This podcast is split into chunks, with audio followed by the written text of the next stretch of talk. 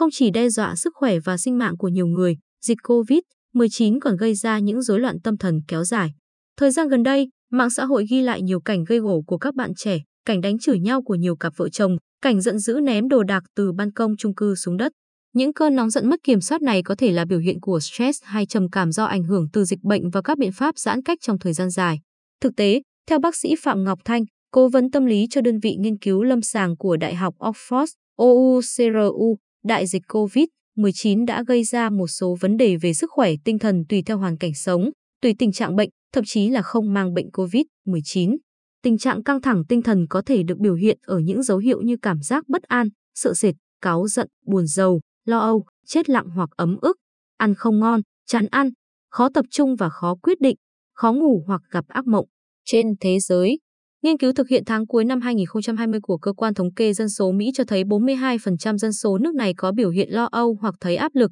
tăng mạnh so với con số 11% ghi nhận trước đó một năm khi đại dịch chưa bùng phát. Tờ Medical News Today, Anh, dẫn một nghiên cứu thực hiện tháng 4 năm 2020 cũng cho thấy số người có cảm giác lo lắng áp lực tăng 25% trong thời gian phong tỏa. Không chỉ các bệnh nhân trực tiếp của dịch bệnh, nhiều nghiên cứu cũng cho thấy ảnh hưởng của các biện pháp cách ly, phong tỏa phòng COVID-19 với sức khỏe tâm thần con người. Tạp chí Diagnosis số tháng 7 năm 2021 đăng tải nghiên cứu nhận thấy đã có tình trạng gia tăng số ca bệnh trầm cảm và rối loạn lo âu, nguy cơ tự tử, hội chứng rối loạn căng thẳng sau sang chấn, PTSD và mất ngủ trong giai đoạn dịch bệnh vừa qua. Trong số này, ngoài việc bị ảnh hưởng trực tiếp vì giãn cách, phong tỏa, còn có nguyên nhân vì nhiều người sợ bản thân họ nhiễm bệnh hoặc lây bệnh cho người thân. Trong đó, đáng lo ngại là nhiều người trẻ, tương lai của xã hội, lại đang gánh chịu những ảnh hưởng đáng kể của Covid. COVID-19 về sức khỏe tâm thần. Họ phải chịu đựng những ngày giãn cách bức bí, cùng những lo lắng về mất việc làm, nợ ngân hàng, tương lai bất định. Theo thống kê từ Bệnh viện Tâm thần Trung ương,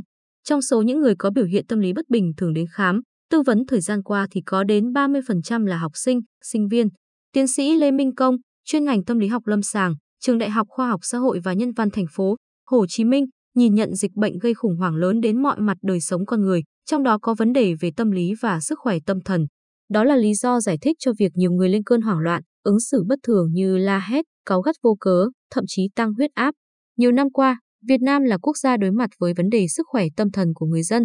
Theo thống kê của Viện Sức khỏe Tâm thần, trong vài năm trở lại đây, nhiều con số nghiên cứu đáng báo động đã được công bố với khoảng 30% người Việt Nam bị rối loạn sức khỏe tâm thần, trong đó tỷ lệ trầm cảm chiếm 25%, mỗi năm có khoảng 40.000 ca tự tử. Dù chưa có nghiên cứu cụ thể nhưng có thể thấy ngoài sự tàn phá về kinh tế, dịch bệnh cũng tiếp tục gây sức ép lớn cho bài toán này của Việt Nam. Các vấn đề về tâm thần, nếu kéo dài, không chỉ tác động lớn tới cuộc sống riêng của mỗi cá nhân, mà còn ảnh hưởng không nhỏ đến sự phát triển của cộng đồng và xã hội. Mọi người nên xây dựng lối sống tích cực như vận động thể chất thường xuyên, dành thời gian gần gũi, chăm sóc, yêu thương gia đình nhiều hơn, sẽ giúp cuộc sống cân bằng, tiến sĩ Lê Minh Công tư vấn. Ở diện rộng hơn, các chuyên gia tin rằng ngoài những kế hoạch chăm sóc sức khỏe, ngành y tế nên tầm soát triệu chứng sức khỏe tâm thần trên những bệnh nhân vừa trải qua đợt cấp cứu của COVID-19 và đề ra liệu trình chăm sóc sớm và dài hạn. Can thiệp sức khỏe tâm lý sớm bằng các phương pháp như trị liệu tâm lý và các nhóm hỗ trợ có thể đóng một vai trò quan trọng trong việc phòng ngừa vấn đề sức khỏe tâm thần có thể xảy đến trên những người hậu nhiễm COVID-19.